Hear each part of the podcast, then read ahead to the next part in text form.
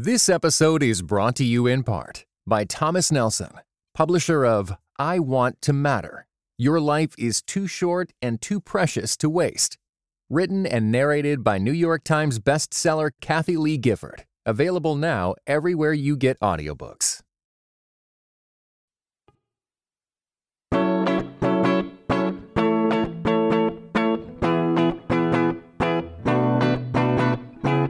You're listening to Seeing and Believing, a film and television podcast that searches for the sacred on screen.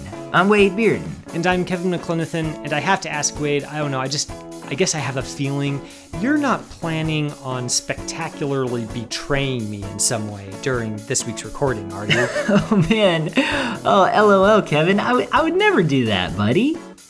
wait, wait, wait, what's that, what's that you're trying to hide behind your back? Is that a knife? Cue Psycho theme music. Listeners, today on the episode, we're reviewing the new film from Shaka King, Judas and the Black Messiah. It tells the story of William O'Neal's betrayal of the Illinois chapter of the Black Panther Party chairman, Fred Hampton. Yeah, I'm looking forward to our discussion of that film for sure. Just don't pay me any mind. I'm just going to be conducting the entire recording session with my back firmly pressed against this wall. All that's coming up, listeners, on this episode, episode 281 of Seeing and Believing. Repeat after me.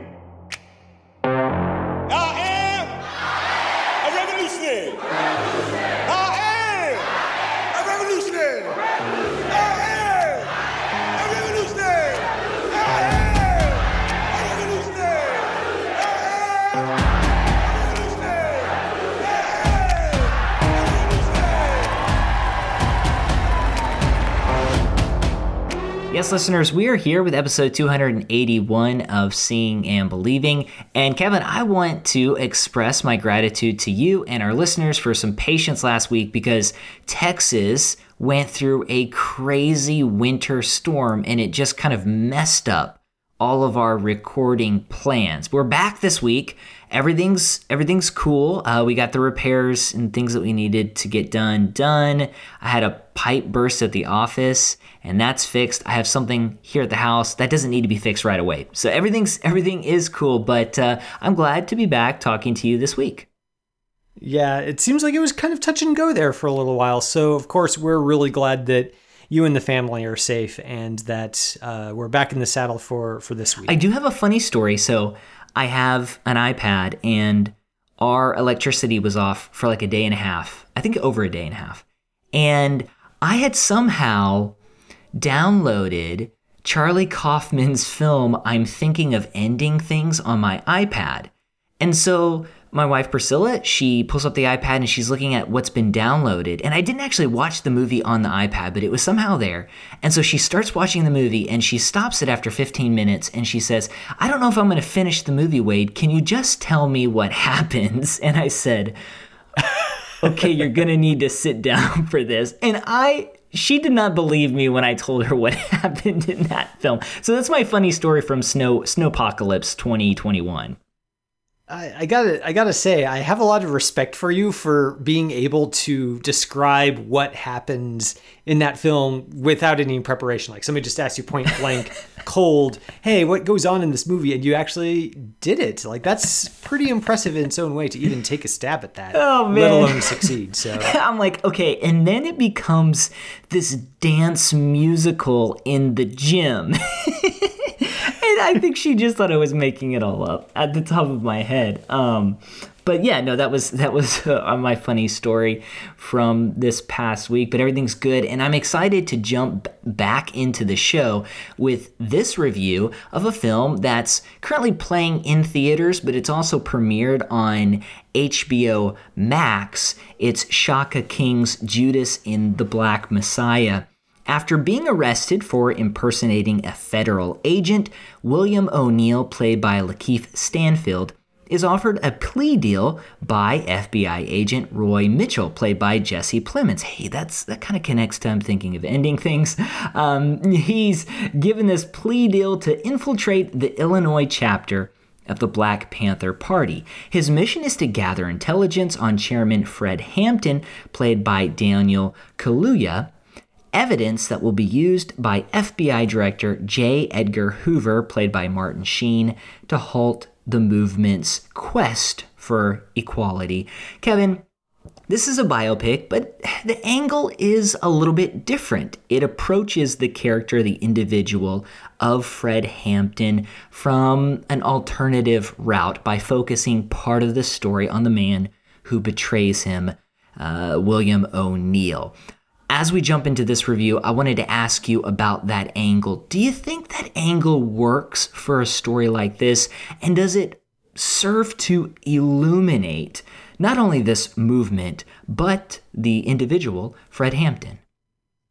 Yeah, you know, it's interesting. I uh, maybe shamefully didn't know anything really about Fred Hampton, his life or, or his Mm-hmm. story uh, until around the time that the trial of the Chicago Seven was released last year. And then, of course, you know, there's that uh, that scene where Fred Hampton makes a brief appearance, and then uh, you know, I kind of dug into that a little bit and you know saw a few articles about what actually happened to him. And I just couldn't believe that a story that is that just out there almost. I, I just can't believe I'd never heard it before. And so it's really great to get a film that focuses in just on that and uh, really presents it in really kind of just how awful of a story it really is. Um, and I do think that the way that Shaka King, who uh, directed but also uh, co-wrote the the screenplay, um, I think that approaching it through the lens of the person who betrayed Hampton, I think is uh, again it's it's a great way to avoid some of the pitfalls of kind of uh, a based on true story narrative, and it also just manages to tap into something that at least I personally think is a really interesting dynamic, which is the the mindset of of a betrayer. I I might be a little bit controversial here, but I actually think that one of the most interesting biblical figures to think about in terms of just you know what was driving him, what was what was it like to to know him, what was it like even to be him, is Judas Iscariot. It's just so such a singular role for one person to occupy to betray to be to be known as a betrayer first and foremost and to betray somebody like Jesus. Now obviously in this film, you know, the there's not really that uh strong of a link drawn between Hampton and Jesus. I mean, there's the title of course, but he's not necessarily posited as some sort of Christ figure.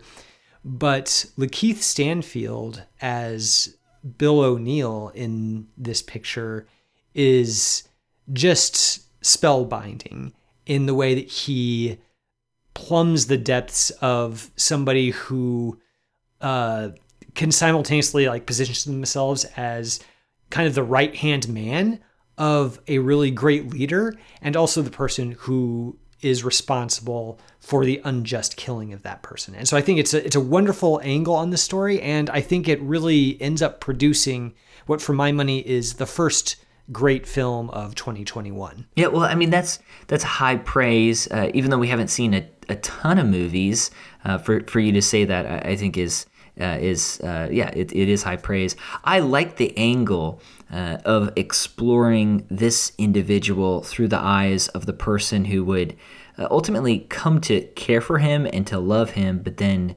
betray him. And you mentioned Judas and there is this fascination with that character. And it dates all the way back to the second century when we get the Gospel of Judas.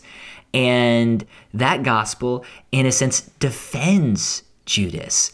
And this is the story of a man who was poised to do something great. He had already done a number of great things. He's poised to do something uh, even greater and his life is cut short by someone who uh, who should have and, and it seemed like anyway care for him and that's a fascinating angle and i think the performances are really just amazing in this film i mean these performances i think carry the story along uh, saying that I, I i like this film but I, I i always felt this i don't know watching it this almost wall, if you will. I never really got got to plumb those characters and their stories like I wanted to. I always felt like I was at an arm's distance. I felt like I learned a lot of facts, but the movie, because of I think some plot choices and uh, be, because of some of the didactic elements of the film, kind of keep me at arm's length. And so I I'm trying to figure out and, and hopefully articulate why that is. I still I still think it's a great movie. I just I wanted a stronger connection or portrayal of these real life human beings. I'd be interested to hear you talk more about that because that wasn't really. I I, I don't I don't uh, have that perspective on it at all. Like I I really thought that the the characters in this film are. Uh, very well drawn. They're complex, and I do think that we do we are permitted entry into their viewpoints uh, pretty extensively, not just uh, for Hampton and O'Neal, which of course you would expect them to kind of really get a lot of attention in that regard, but even some of the supporting cast. Jesse Plemons as the FBI agent who uh, ropes O'Neal into being an informant, I think, is also a fascinating character, both for how he he is part of the establishment. He is the one who, uh, arguably remorselessly, uh, orchestrates Hampton's uh, murder and and O'Neal's part to play in that. And yet there are scenes between him and his superiors where Plemons gives us a little bit of a look into a guy who it's he doesn't do this because he's a mustache twirling villain. He does it because, you know, he's kind of a company man and he's just doing his job and he feels a little bit of discomfort with what he's doing, but he also kind of that's just what he does. And I think Plemons is able to walk that line in a really interesting fashion that takes what could have been a very two-dimensional role and for me really fleshes it out and brings it alongside Stanfield and Kaluuya's great performances as just yet another example of how Shaka King is able to to explore the the the both the outer uh, actions that these men took and the way they're uh, taking their place in history, but also the way that they felt about those actions and their place in those events. Yeah, I mean, if I'm kind of working through some of the relationships, I appreciate the relationship between O'Neal's character and his FBI handler Mitchell uh, Plemons, as you as you mentioned. I I I think I saw more potential there than uh, realized potential there is a point where O'Neal, his character, is giving an interview, and this interview kind of sandwiches the film, and it it pops up here and there. It it's uh, it feels almost a little haphazard to me, but it's after the fact in the 1980s, and he's being filmed for a documentary by PBS, and those those some of those lines kind of pop in, and at one point he talks about how a, a reason why he did what he did was because he found almost like a father figure in this FBI agent in Mitchell. And I say haphazard with the with the narration with these these interviews because I I I don't think the film needs to tell me that. I think it needs to show me that. And I do I didn't really ever get that from watching these two characters interact. And part of it is because some of the dialogue from Plemons' character is just a little over the top. I mentioned didactic at times. It, it is a little too on the nose. And their relationship, in a sense, kind of boils down to well, I've got you in a bind. And so you're going to become this spy for me. And then I'm going to give you money. And O'Neal uh, does it for the money and he does it because he's connected to Mitchell, but all that feels like it's kind of on the surface. I want to see I want to see more there. I want to see what type of power he felt like he had. Uh, to side with this individual.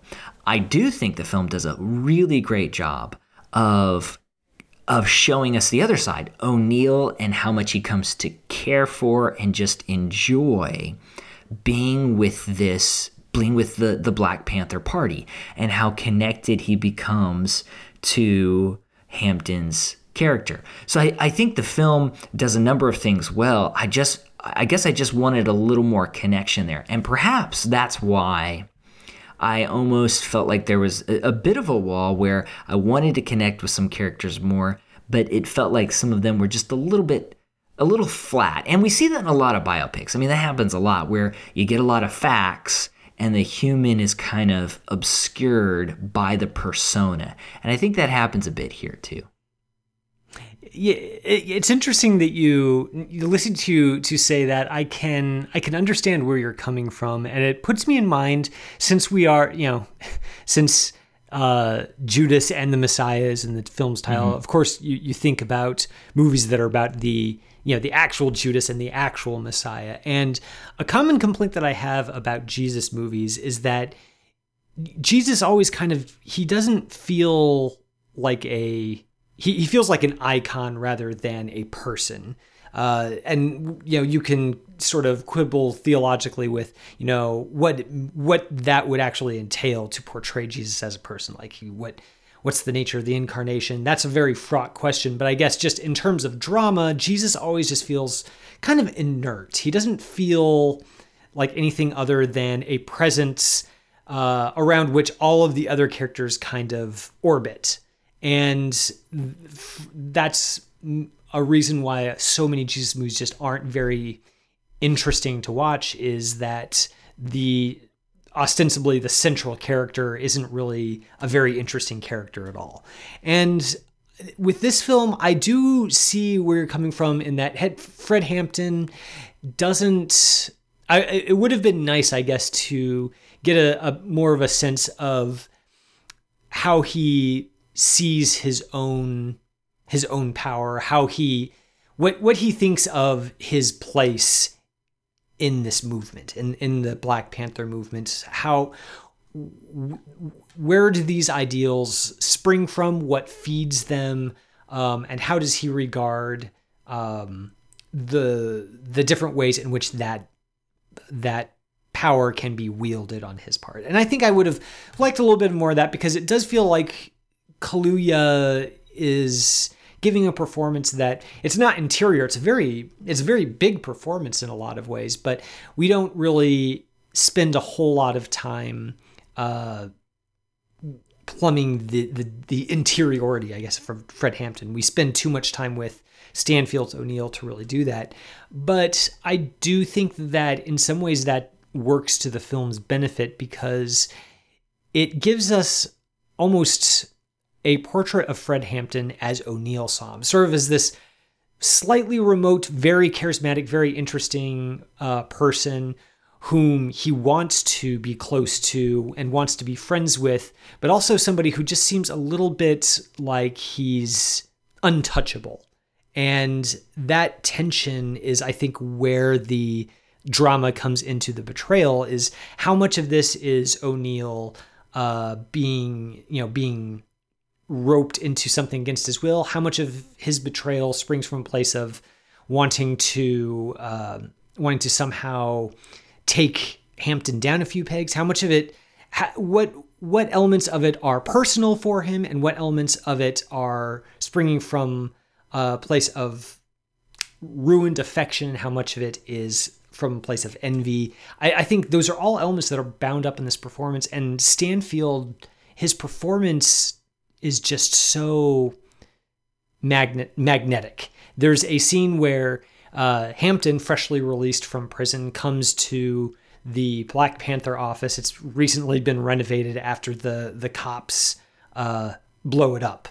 And uh, Stanfield's O'Neal is the one who kind of spearheaded the reconstruction effort. And Hampton's just obviously really uh, touched by the fact that they put in all put in all this work to repair all of the damage and he he thanks O'Neal in a very vulnerable moment and Stanfield's face in that moment knowing what, what we know as the audience that he is a traitor and that he is partly responsible for the damage that took place in the first place the the look on his face where he's he's trying to maintain eye contact with Hampton in that moment and he, just the way Stanfield uses his eyes just this flicker where you can almost see his eyes trying to look down and look away but he wills himself to keep you know smiling in the face of the person whom he is uh, betraying and working to bring down is just it's an incredible bit of acting and I think really uh, just elevates the the entire film. So it's it's difficult for me to to imagine a a, a way where we could be brought more into that moment, if that makes sense. Yeah, well, it, I I think part of the issue too, maybe with me, is that the film is very propulsive, and there are there are firefights, there there's action that kind of almost comes out of nowhere. Uh, the film also has a chore cut out for itself because it's balancing uh, the characters of Hampton and O'Neal. So we're kind of going back and forth. And when Hampton goes to prison, uh, we, we get a couple of scenes with him there, but the movie kind of loses a little bit of his energy. And so that's kind of tough on everything where you're just kind of going here, going there, going back. At the same time, I think it it helps to create it helps to create an energy uh, with this story. It does feel propulsive. Uh, we're all kind of moving towards something, and we know what that something is. And the you know that that big scene where the betrayal occurs is uh, it's it, it's a it's a well made scene. It's harrowing. Hey, it's Kaley Cuoco for Priceline. Ready to go to your happy place for a happy price? Well, why didn't you say so? Just download the Priceline app right now and save up to 60% on hotels. So, whether it's Cousin Kevin's Kazoo concert in Kansas City, go Kevin, or Becky's Bachelorette Bash in Bermuda, you never have to miss a trip ever again. So, download the Priceline app today. Your savings are waiting. Go to your happy place for a happy price. Go to your happy price, Priceline. Uh, I, I do want to point out the way that the cinematography reinforces uh, these characters and their inner kind of fear. Uh, there's one scene where uh, uh, Stanfield's character is being interrogated by members of the Black Panther Party, and he's inside of a car.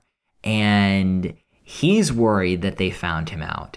And outside, it's just kind of drizzling a little bit, and the windows are all kind of filled with with uh, with raindrops, and it, it does feel like the world is kind of closing in. It feels like there's this there's this prison around him. There's a great shot at the beginning of the movie where we're just kind of following Stanfield's character as he impersonates an FBI agent and those cinematic moments are just so uh, magnetic. They're so powerful. We see the film kind of moving at all cylinders at those points, and so it just just just just some incredible cinema happening on the screen during a number of scenes in this film.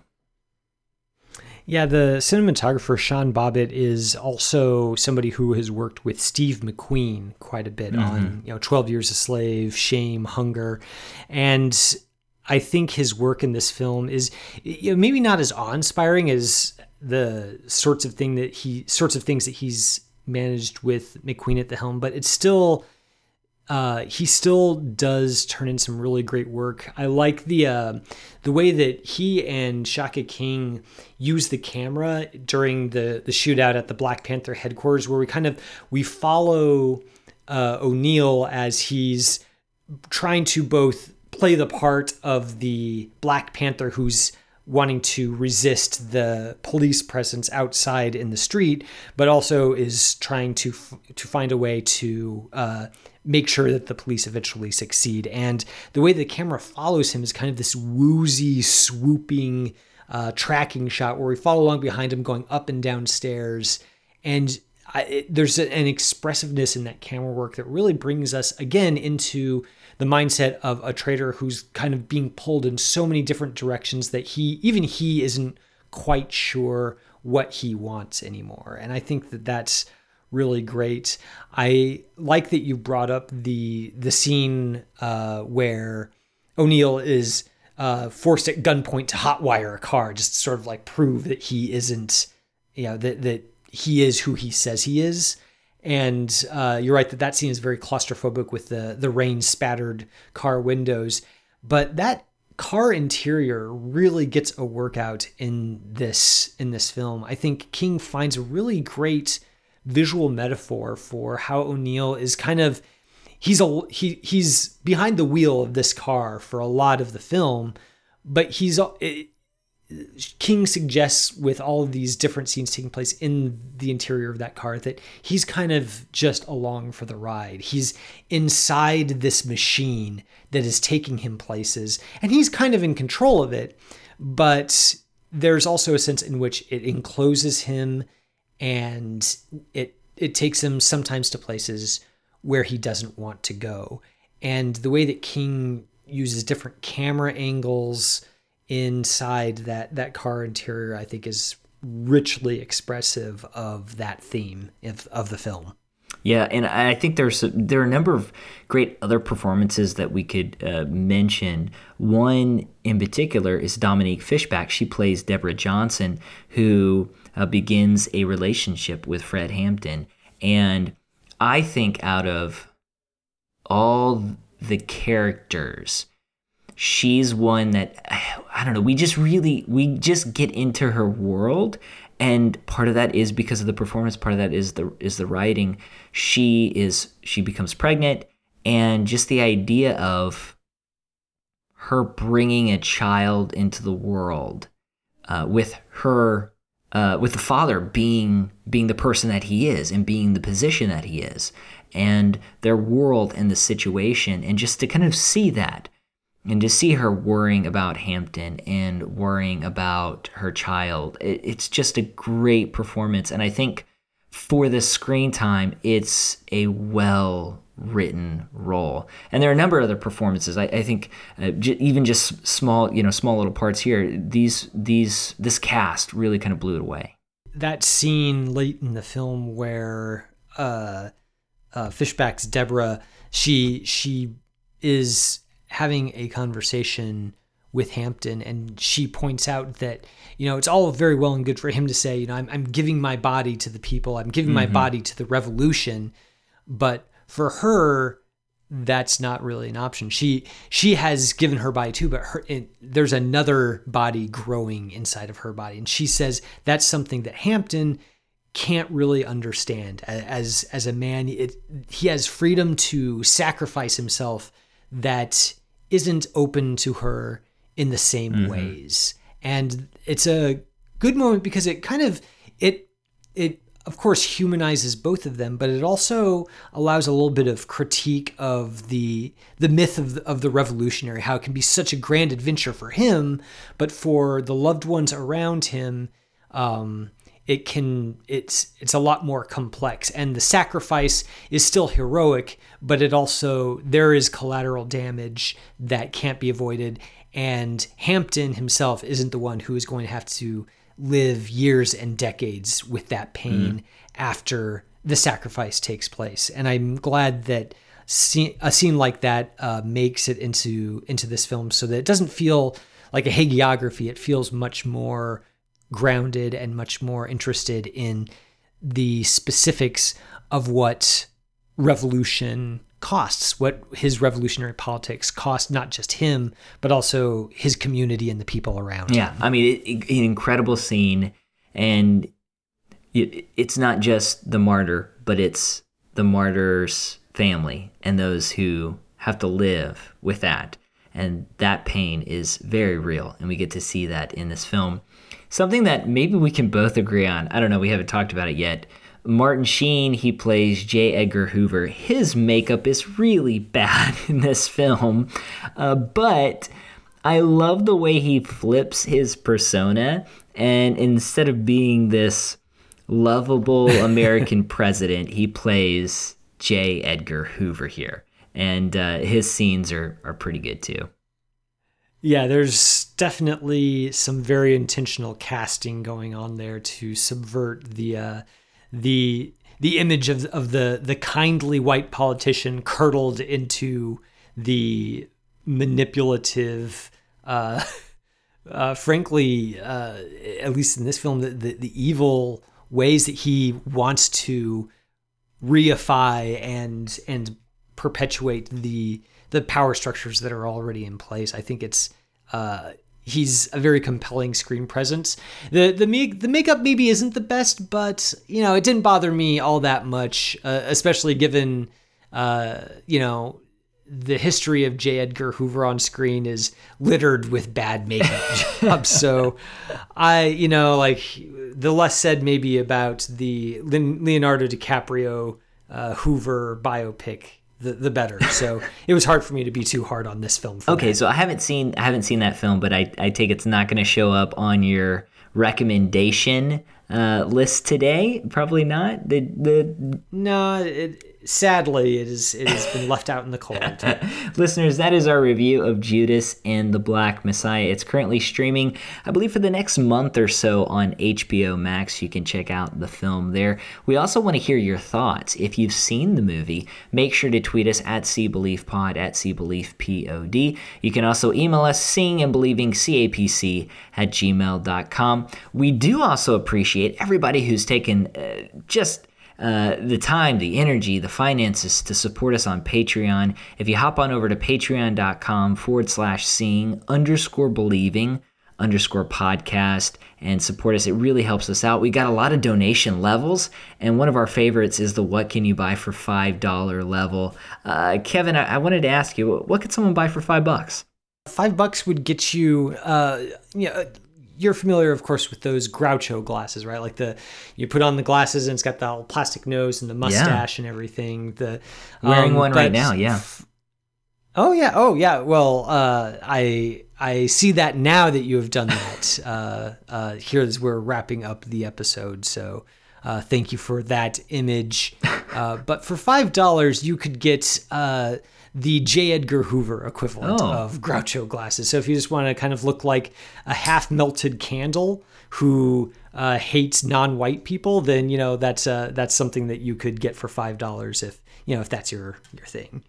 No, that that that's good, Kevin. Listeners, if you already have something similar, uh, go on over to our Patreon page. We, like I said, really appreciate everyone who supports us. And we're excited too. Kevin, we got a new supporter this week and want to give him a shout out on the show.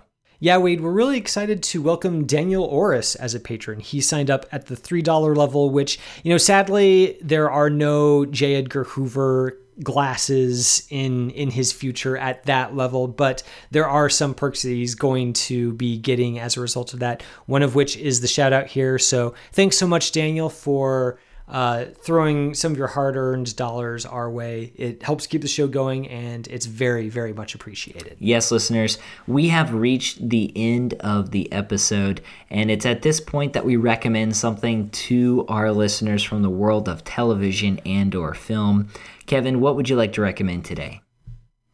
Well, I was thinking about uh, other films about corrupt police forces, uh, given that those uh, pl- figure pretty prominently into the film that we reviewed on this week's episode. And that led me to the 1997 film LA Confidential, directed by mm. Curtis Hanson. This uh, is a film that, again, sort of like Judas and the Black Messiah, just has a knockout cast. Russell Crowe, Guy Pearce, James Cromwell, Kim Basinger, David Strathairn, uh, Kevin Spacey back in in the heyday of the 90s. Uh, they're all there, and all of the performances are just absolutely great. And this is, uh, again, this is also a film that uh, was uh, set in 1950s Hollywood uh, and tells the story of corrupt policing in that in that setting, but also the interesting ways in which celebrity gossip and tawdry tabloids kind of were woven in with the the the fabric of society itself. It wasn't just a, a sideshow. It kind of was the main event in a lot of ways. There's a, a character played by Danny DeVito who's just uh, this muckraker uh, who kind of almost acts as the uh, the circus, the, the carnival barker for the events that unfold on screen in front of us. It's a great little uh, noir inflected mystery. It's got tons of great performances, and it's just a, a real blast to watch. So, yeah, 1997's LA Confidential is definitely worth everyone's time. Yeah, it's a really good film, and uh, I haven't seen it for a while. I need to check it out uh, here soon. But it's it's it lives up to the hype. I, I I used to hear all about that movie, and finally watched it. and I was like, oh, you know, that's that's really good. Kevin, the film I'm going to recommend today is actually a new movie. It was recently released. It's available to rent on VOD, and that's the 2020 movie Greenland. It's by Ric Roman Waugh. He tells the story of a young family that is seeking to survive uh, during this uh, cataclysmic natural disaster. It stars Gerard Butler, and this is one of those I would say it's it's not a big budget. It's not low budget. Maybe like a mid-budget natural disaster movie that could be terrible in all the bad ways, but it's actually a pretty enjoyable flick. It's very entertaining very intense. There were moments when I was just kind of squeezing the blanket beside me because of the danger these characters found themselves in. Uh, a lot of action and uh, I like the family aspect of the movie as they attempt to survive this cataclysmic event uh, together. So I'm I, I tell people this film is much better than it should be because it should be like this direct to red box movie that you know nobody watches, uh, but it's actually pretty good. So yeah, Greenland. I, I I gotta say, Gerard Butler disaster movies are never going to be high on my priority list. So I'm I'm very intrigued by the fact that it is your recommendation for this week because, like you say, this is the sort of movie that you would sort of expect to have a you know really cheap photoshopped movie poster and you might find it at a red box but you might it might not even make it that high on the list. It's it's interesting that uh that uh it is as you say better better than it had any right to be so i'm intrigued Yeah, yeah. Well, and, you know, Priscilla loves uh, natural disaster movies, even the the ones that aren't good. And so we're like, okay, yeah, watch it. But it's uh, surprising. Like Dante's, even the ones that aren't yeah, good. you know, like Dante's Peak in uh, 2012. Uh, you know those types of movies. Um, Uh-huh. And so, uh, but yeah, this one turned out this turned out pretty good. Uh, so listeners, go ahead and check that out. Thank you for checking out this week's episode. It's brought to you by ChristandPopCulture.com. Our producer is Jonathan Clausen, who every week helps us to search for the sacred on screen. I'm Wade Bearden. My co-host is Kevin McLenithan. And until next time, this is Seeing and Believing. You have been listening to Seeing and Believing, an official production of the Christ and Pop Culture Podcast Network. Please rate and review the show in iTunes and check out our other shows at christandpopculture.com slash network. Theme music by Alexander Osborne and Lindsay Miz, used under Creative Commons License 3.0.